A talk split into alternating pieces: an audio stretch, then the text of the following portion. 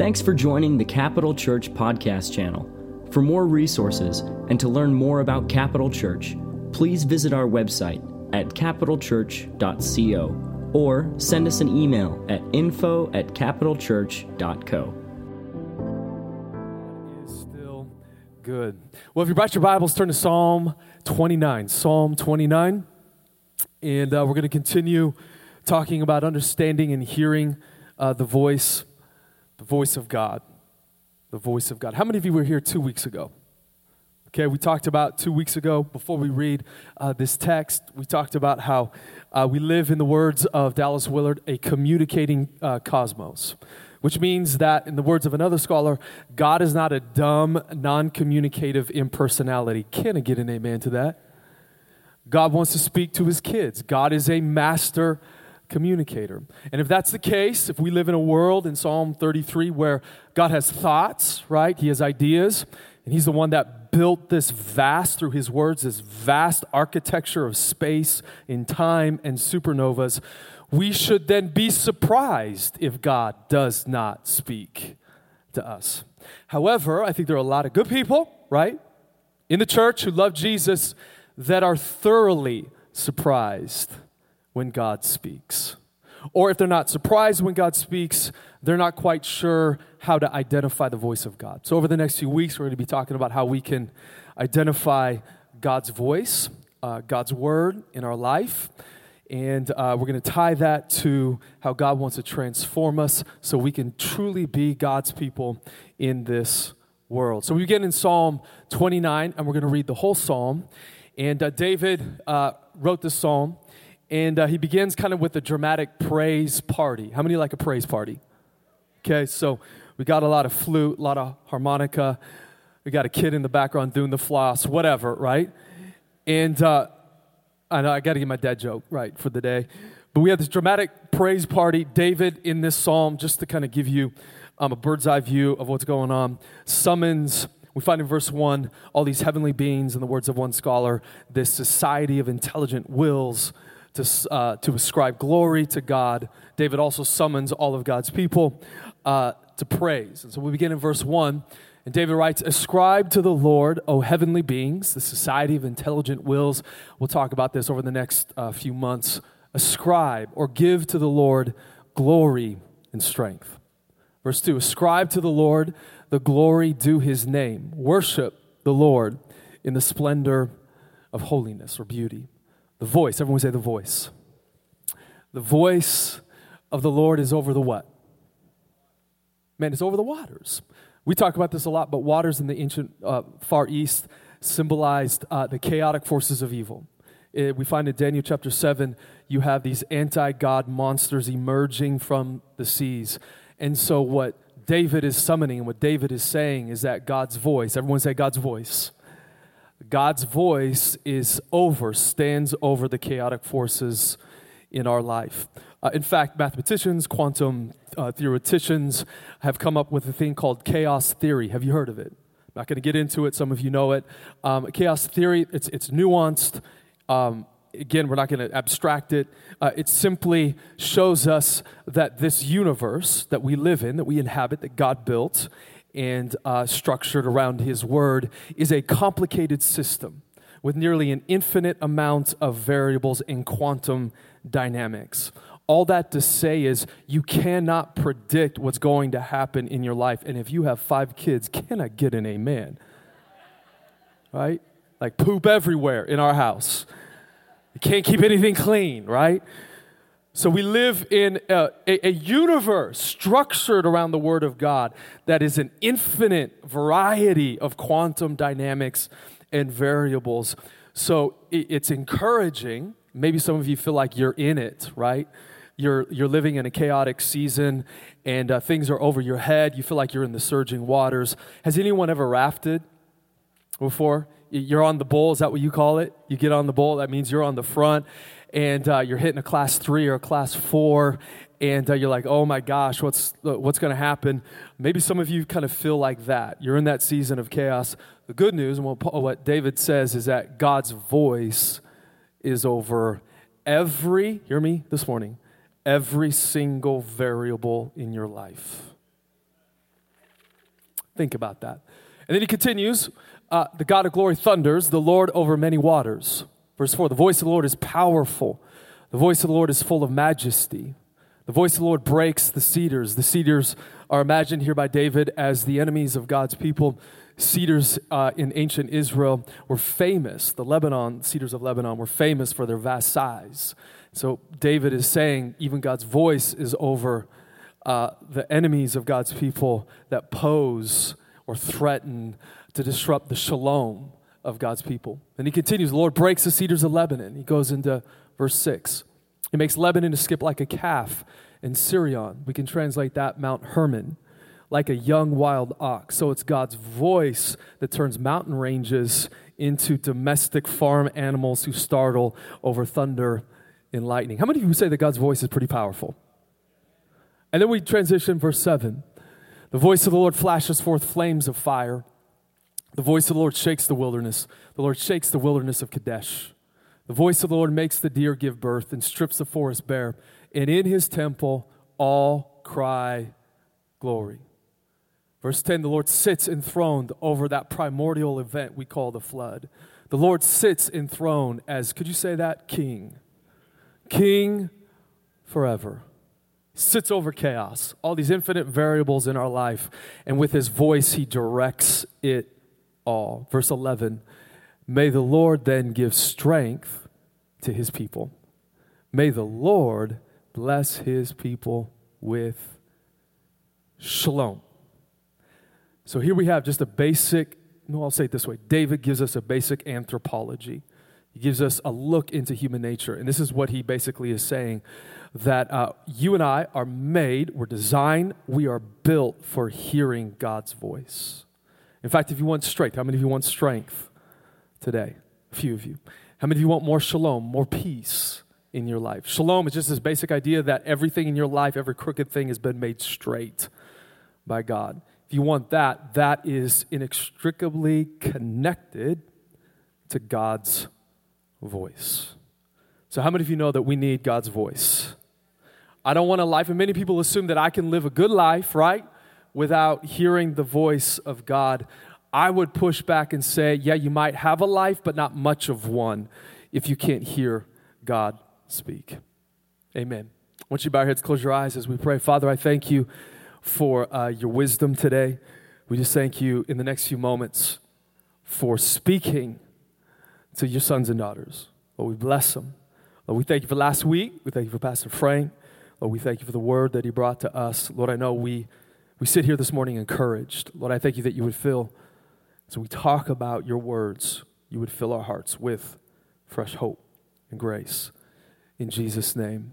And everyone said, Amen.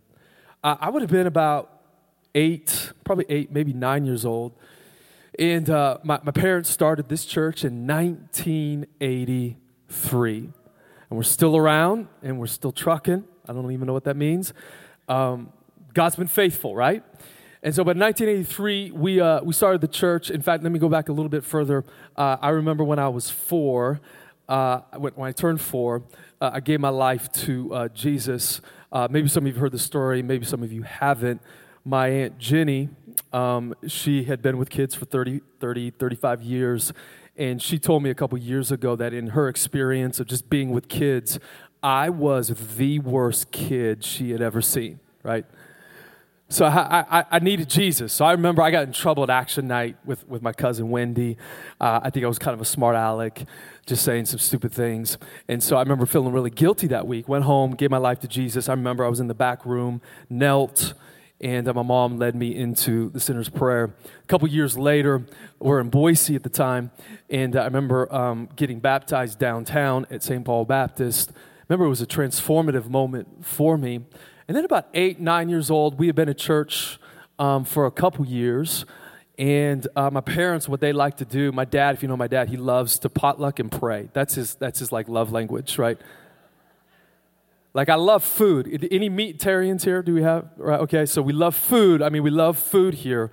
I'm just not a potluck guy for a lot of different reasons. I've had bad experiences, but my dad loves potlucking and prayer and praying. So we would we would bring a lot of people over to our house, and um, I remember this one particular moment. We're in the living room, and uh, everyone is praying. Shane, my best friend, was with me, and uh, Shane was always more spiritual than me. Uh, how many of you love Shane? Shane. Love Shane. Uh, if you don't know him, he's probably one of the most courageous guys that I know. Growing up, we go to youth camps, and our youth pastor would usually look at Shane and I to pray over everything. And Shane and I, just so you know, we were goofballs. We were, I don't know, we just kind of did our own thing. But Shane was the one who always took the mic, went up on stage, and prayed for everybody. I love his courage. I love the grace that was on his life. And uh, I remember this one particular moment, Shane was the one that was kind of kneeling and praying. And I saw Bob and Shar. How many love Bob and Shar? If you don't know them, they're great. Many of you do. Kind of in the corner. Uh, my mom was um, praying. If you don't know Shar, she is, man, she can pray like no one else. I'd, I'd say my mom if you want someone to pray for you, go to Pastor Connie, who is the greatest prayer that I know, and uh, Shar, and uh, they will call heaven down uh, for you. And so I remember my mom was right over here, and then Bob and Shar, and there's probably maybe 20, 25 other people in this living room. And I remember I went to my dad, and uh, remember, I'm, I'm not, I'm a good kid. Like I got baptized, I gave my life to Jesus. Uh, you know, I'm, I'm, I'm, I'm living, living the dream, right? And I'm not killing animals, hurting animals. And I come to this prayer meeting, and I just, I was thinking about it this week. I was rendered nonplussed when it came to people praying and then people saying what they felt like God was speaking to them. I couldn't, I couldn't grasp it. Like, I, I don't know if I was like a raging materialist. Um, I do know, and I wouldn't have been able to put words to it back then, I was like a spatialized Epicurean. I just believed that there was this massive space between God and I. And to be honest, I felt, for me, maybe for some of you, you have felt this, that prayer and hearing the voice of God is kind of an unapproachable subject. In, in, about an hour span, I talked to my dad. He kind of gave me like some guidelines on how to hear the voice of God. And for an hour, I closed my eyes, I knelt, I wondered, I doodled, I like I tried to sing, I tried to do everything, and all I experienced was nothing. There was no the space-time world wasn't ripped apart. Uh, nothing came out of the sky. Um, I was looking, to be honest, for something spectacular. I wanted the audible voice. Many of us, when we come to uh, the voice of God, when it comes to trying to understand the voice of God, we just we assume that it, it's always dramatic. It's always extraordinary. It's always spectacular. It's always right. It's always like in your face. Um, and i think probably i was working from that assumption. And i remember at the end of this prayer meeting i felt i felt, felt pretty discouraged. And over a course of a couple years i just assumed that i knew god loved me and i loved god but i wasn't sure if i could number one hear God's voice or if God really wanted to be involved in my life. The reason why I'm saying this is because I think, and I've been in ministry for over 20 years now, a lot of people in the church feel the exact way about their relationship with God. They love God, God loves them, they're paying the taxes, they're a Dallas Cowboy fan, right? Come on, they're doing right, not, I mean, they're not perfect. They're raising babies, trying to make a living. They're exhausted. They come to church, they listen to a nice message. And then Monday through Friday, it's largely just flipping chaos. And they come back and they hear a nice message and kind of do it all over again. I think a lot of people just don't know how to identify God's voice. Well, I've come to learn that if we're committed to hearing the voice of God and understanding God's voice, we have to practice through experience identifying the voice of God in our lives. It takes practice. We have to learn. Something that I didn't know at the age of eight and nine is that I probably wasn't in the right condition to hear God's voice. Like if God was to speak to me, for example, I probably would have used that as a weapon against my sisters right? I probably would have, come on, misused the voice of God. And so, God, knowing that, right, and looking down on me, um, chose not to speak to me in that moment, not because God is a dumb, non communicative agent or gas, cosmic gas in this world. It's because God did not want to destroy me. So, what are some reasons why it takes time for us to hear God's voice? Why do we have to practice uh, learning and understanding the voice of God? Why, why does sometimes it takes um, years, or not years, or months to slowly hear the voice of God? Especially, Chris, you read Psalm 29, and it said the voice of God is powerful, right? A couple, uh, a couple years ago, I watched a movie. It was, what is it, Keith? The Day After Tomorrow, right? It's kind of a, have you seen The Day After Tomorrow? Like, I don't really watch movies, I pray most of the time. Um, I love that joke.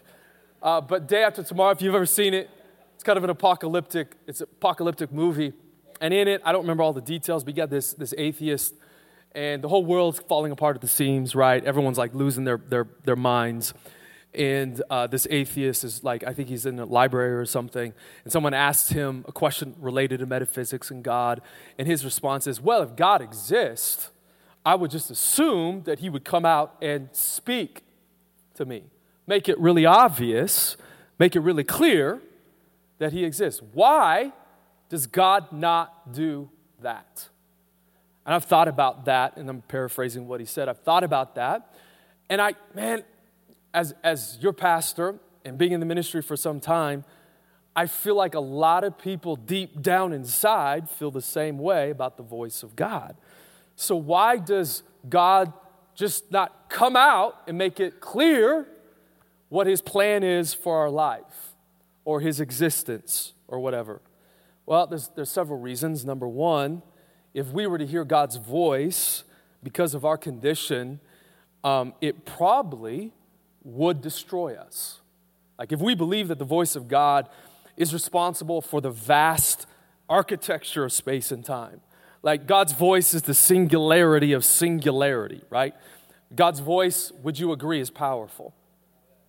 As in Psalm 29 and Psalm 33. We believe that uh, through the words of God, his thoughts, he made reality itself. Quantum data, quantum variables are the result of God's spoken word. So you can imagine that God will probably have to limit that power in his voice. There's inherent power in the voice of God uh, because if he didn't limit it, it probably would annihilate our bodies, right? Like I and, and I don't want us to get weird. I don't want to like argue reductio ad absurdum where we just like take the transcendent voice of God and we turn it into a weird thing. God's voice is amazing, but it's also powerful. Like there's no way you will let your kids ride on a bike around a radioactive um, material dump site. Can I get an amen to that? right? Well, why? Because that is dangerous. Is the voice of God dangerous? The, I would say the voice of God is powerful. The voice of God can be heard by us, but God does have to limit how He communicates to us because you and I could not handle it. Number one. Number two, are you okay with points this morning? Number two, I think the reason why maybe um, God's will, His voice isn't always as clear for us. And the reason why we have through, through experience, we have to practice learning the voice of God is because sometimes, in the words of one scholar, ignorance is bliss. Or I like to add, ignorance is at least beneficial. For example, I don't think I would be in ministry today if I had absolute knowledge going into ministry of what people were really like. I got hey, I got to tell you, I get the strangest, craziest emails. I, we could sit down for years and I could go through story after story after story of crazy. And if I knew what ministry was like, I probably would second guess the will of God for me, and I probably would have chosen the hermit life and went up into the mountains, grown a big long beard, and wrestled grizzly bears. The same goes with how, how, many, how many parents with, with kids, with five kids in particular. If you knew, if you had absolute knowledge of what it would take and the sacrifice and the sheer exhaustion of raising beautiful children, you might not go into building a family with a lot of confidence. Sometimes God doesn't show us everything because we could not handle it. That's why the poet writes in Psalm 119 the word of God is what? A lamp unto my feet, a light unto my path. It doesn't say it's a sunshine or it's a flood lamp. It's a tiny little lamp. It's a tiny little light where you can see just what God wants you to see. Because if you see any more, you, won't, you, you, you would not be able to handle all that God has for you. If you're a good parent, you're not going to give your six year old daughter a chainsaw. Can I get an amen? If you're a good parent, you're not going to give your seven year old twin boys a car to drive, right? You're going to be a responsible parent and you're going to make sure that they're in the right condition in order to receive what you want to communicate. God is the same way with us. Finally, number three, I think God just values free play. God values authentic freedom. God loves it when we improvise. Like, I know there's a, there's a thing out there, I haven't done a lot of research. If you're into this thing or not into this thing, please don't judge me. I'm not endorsing this or whatever. Um, but I know there's a thing called like free, free play, free range kids, parents, right? I kind of have the idea of what that means. When I talk about free play, I'm not insisting that God wants or God wants us to raise feral children. Can I get an amen to that? Um, God is not free play. When I mention free play, it's not associated with a bohemian conspiracy or some vegan thing. And the reason why I can talk about vegans is because my wife used to be a vegan, but now she loves meat. And so I used to be a vegetarian.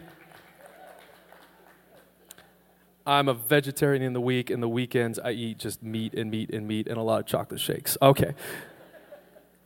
Um, but free play, what, what does it have to do with like our experience of God's um, voice? Well, I don't think God wants a mechanical, mindless relationship with his kids. Here's the thing I don't, man, I don't want blind, con- some, actually, some days I would actually love blind conformity, my kids having blind conformity to my will. But after thinking about it, most days I do not want my kids to blindly conform to my will. Like, I want them to, I'm, I'm to give my kids structure. Can I get an amen to that? Um, we structure time, free play. We structure uh, and limit uh, TV time, technology, whatever. We have homework time. We have family time. We, we do have structure, but within that structure, I don't want to have to tell my kids everything that they have to do. The, it, it's just exhausting. And all the parents said, Amen. Be exhausting to dictate every single minute of play to our kids. God doesn't want a mechanical, mindless relationship with you and I. He wants to build the structure out. God has designated what a genuine human life is.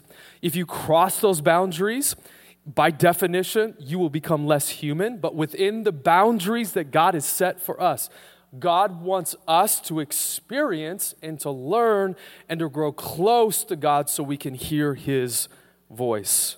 I don't want to raise robot kids. Can I get an amen to that? Again, some days I would like robot kids, but most of the time, not. I want, and this is called metaphysical freedom, I want my kids to be able to respond to me in love. For example, about 20 years ago, I was in a season where I was pastoring uh, or counseling a lot of people, and uh, there was a young man who came to me, and he goes, Chris, hey, I just, just want to let you know and he was trying to come off as really, really spiritual. Everything I do during the day, before I do it, I go to God and I get his guidance. I'm like, okay, so what does that mean? He goes, so when I wake up in the morning, I tell God what he, and I ask God what he wants me to eat for breakfast. I ask God every morning what he wants me to wear. I ask God what he wants me to do at lunch, et cetera, et cetera, et cetera, throughout the day. And I just started feeling depressed for him. And I remember I had to tell him, like, you know what? I, I love your passion, and I love that you really want to hear God speak to you, but God doesn't want that for you. God's not going to tell you what cereal you have to eat and how to tie your shoes and what clothes you should wear, etc. God wants us through experience to grow closer to Him and through practice to identify His voice within relationship. Can I get an amen to that? Which leads me to a couple guidelines to God's voice. If we want to hear God's voice, if we're serious, committed to hearing the voice of God, here's just two simple guidelines. Number one, you have to have a relationship with God. Relationship with God is privileged over hearing the voice of God. How, how, how's that so? Well, here's the thing I, I don't want my kids to treat me like some sort of ATM. I don't want my kids or my relationship with my children as they get older to be defined by, again, a mechanical dad, will you just give me whatever I want? I don't want that kind of a relationship.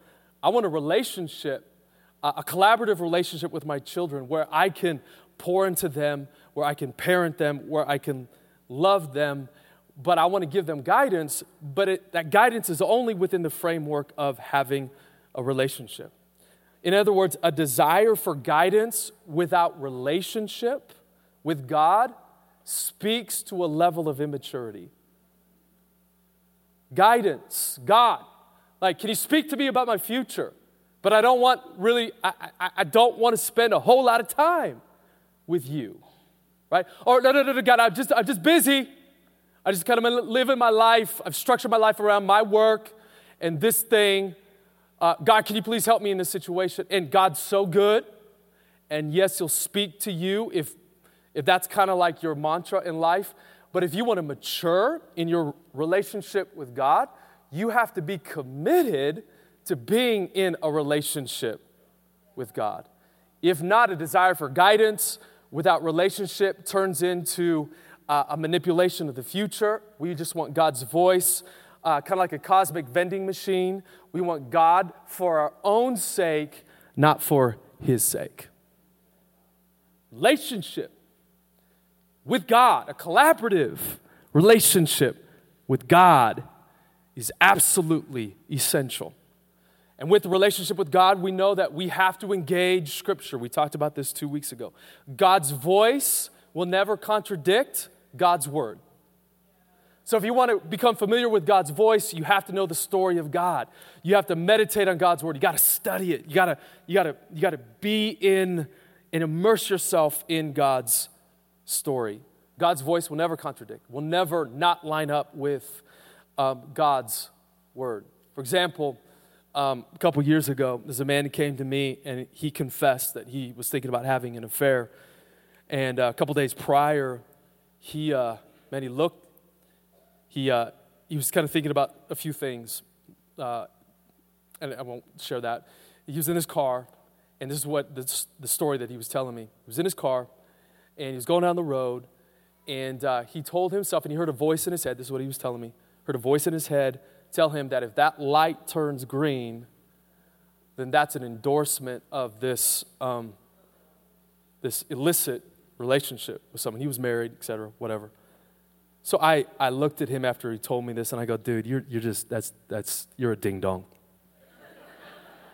I was a lot more brash back then. Lord, you, come on, homie, come on, homie. You've lost your mind. It's not God. That's you. You're listening to your own voice in your head. Why? Because God's voice will never contradict his story, his word. So we must be committed to engaging Scripture we must be committed to being in a, a collaborative relationship with our Father. Number two, um, this is really important when it comes to hearing the voice of God. Man, we got to practice humility. We got to practice humility.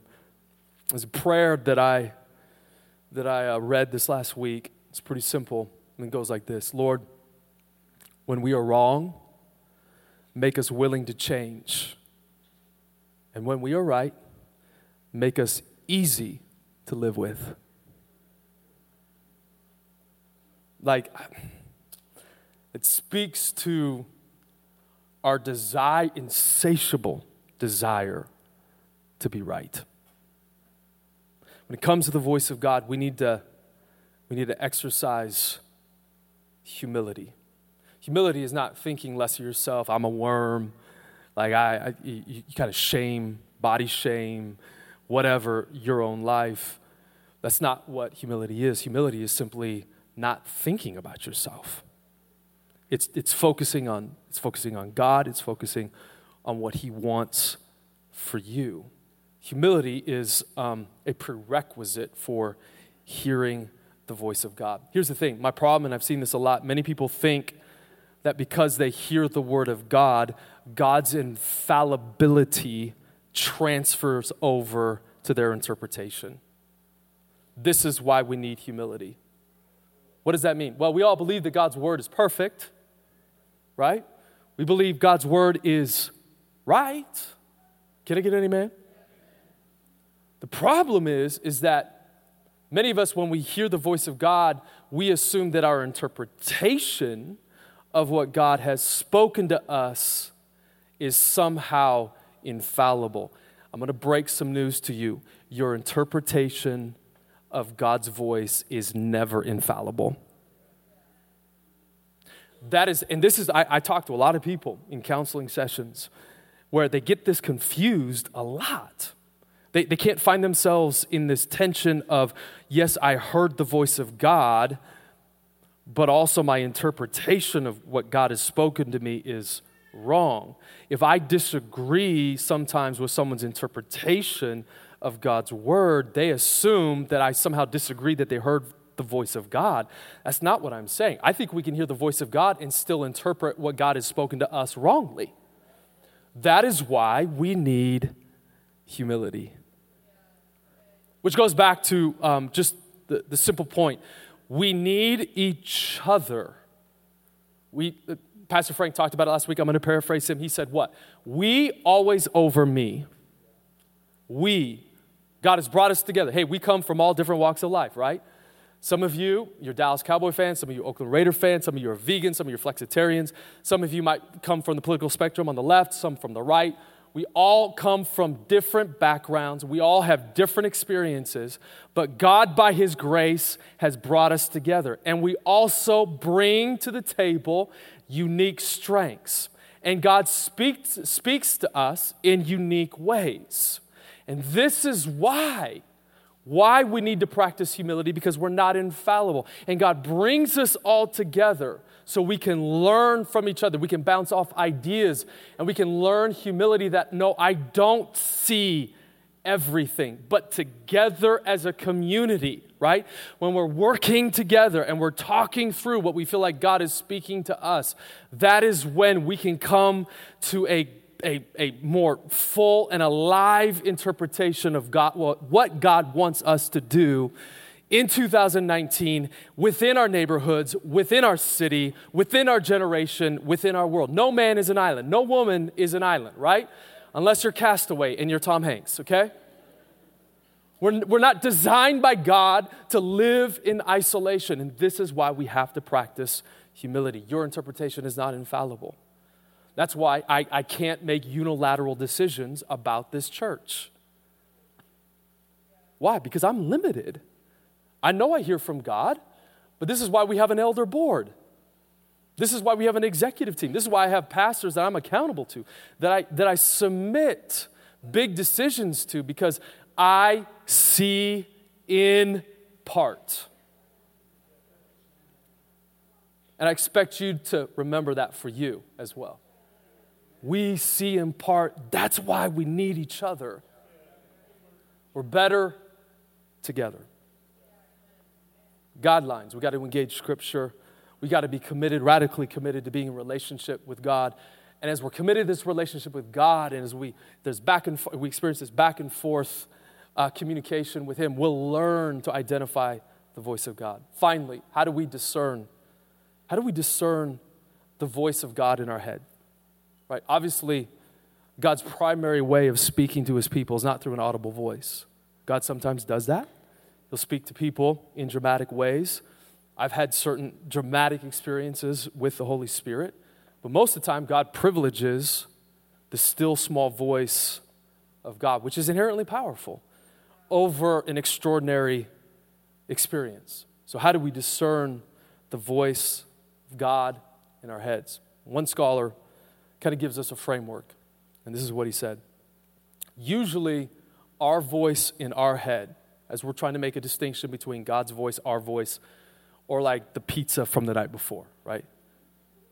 Usually, our voice argues with us. Usually, our voice or another voice tries to convince us. Usually, this voice, and this is my words, uh, that comes to us that's other than God, either our voice or another voice, it's frenetic and it's anxious and it's filled with stress. God's voice, however, does not argue. God's voice doesn't try to convince, it just speaks. It's self, in other words, authenticating. Thus, the voice of God will feel like the voice of God within the framework of God's word. In fact, James tells us, chapter 3, verse 17, but the wisdom from above, the voice of God from above, is what? First, pure, then peaceable, gentle, open to reason, full of mercy and good fruits, impartial and sincere. God's voice is not going to be an anxious, frenetic energy trying to argue you into something. God's voice is gentle, God's voice is powerful, God's voice is confident. God's voice always lines up with God's word. And when you hear God's voice within this context, God's voice will always bring you into clarity. But guidance, which is what we all want, how many of you want guidance? We all need guidance. Psalm 23, let me just, as we close here, David writes, The Lord is my shepherd, I shall not want, right? He makes me lie down in green pastures. He leads me beside the still waters. He restores my soul. How many of you want your soul to be restored in 2019? He leads me, I love this. He leads me in the paths of righteousness for his name's sake. So it's God who leads us beside the, the non anxious waters, right? And even though I walk through the valley of the shadow of death, I will fear no evil. For you are with me, your rod and your staff, they comfort me, they don't condemn me. You prepare a table before me in the presence of my enemies. You're, you anoint my head with oil, my cup overflows. Surely goodness and mercy shall follow me all the days of my life, and I shall dwell in the house of the Lord forever. Here, here David speaks to how God wants to lead his people. He's going to lead his people through his still small voice. But this whole psalm presupposes a radical commitment between the shepherd and the sheep. The sheep, in other words, have a relationship with their shepherd and they follow the shepherd. Like, I want guidance for this year. How many of you want a wisdom mind? How many are like, okay, I'm living kind of like at the beginning of the message, you talked about chaos, Chris. That's like the season that I'm in. And I just, I need, I need wisdom to figure out what to do at work. I need wisdom to figure out all these nearly infinite variables that I have to like choose from, right? Maybe you're in that season. If you want a wisdom mind, your first thing that I would recommend that you do is you make a commitment to open up your heart to this relationship with God. You just commit.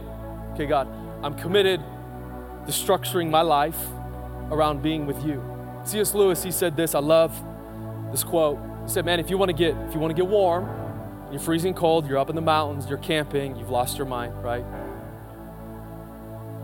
You're, you're rethinking everything, you're trying to figure out life, but you're freezing cold. The one thing you need to do in that situation is you got to get close to the fire. The further away you are from the fire, the colder you are. You want to get warm, you got to get close. If you want grace, you want wisdom, if you want guidance, You want life and life more abundantly. Come on. You want, you want, to, you want to dominate, whatever. I'm trying to figure out how to speak to second service, right? You, you, want, you want to live life to its fullness in 2019. You want to do all that God has called you to do. You want to figure out His will. And you want to experience the good life, and you want to build for the kingdom of Jesus, and you want to raise world changers. Come on. And you actually want to make a difference this year. I would suggest give up trying to get guidance. Give it up. What you need to focus on is getting close. Give up trying to get a wisdom mind. Don't, don't worry about, God, I need wisdom. You can certainly pray that, of course. There are moments in our life when we desperately need wisdom as mature followers of Jesus. I understand that. But mutatis mutandis, right? With all respected differences considered, what we need if we really want a wisdom mind, if we want to raise our babies right, if we want to build for the kingdom, if we want to make a difference in our generation, in our world, what we need is to get close to Jesus. And when you get close to the fire, you get warmed up. And when you get close to Jesus, you get all the grace you need. Come on, somebody. You get all the wisdom you need. You get all the non anxiety that you need. You get all the shalom. Come on. You get all the strength. You get all the energy so you can be who God has called you to be.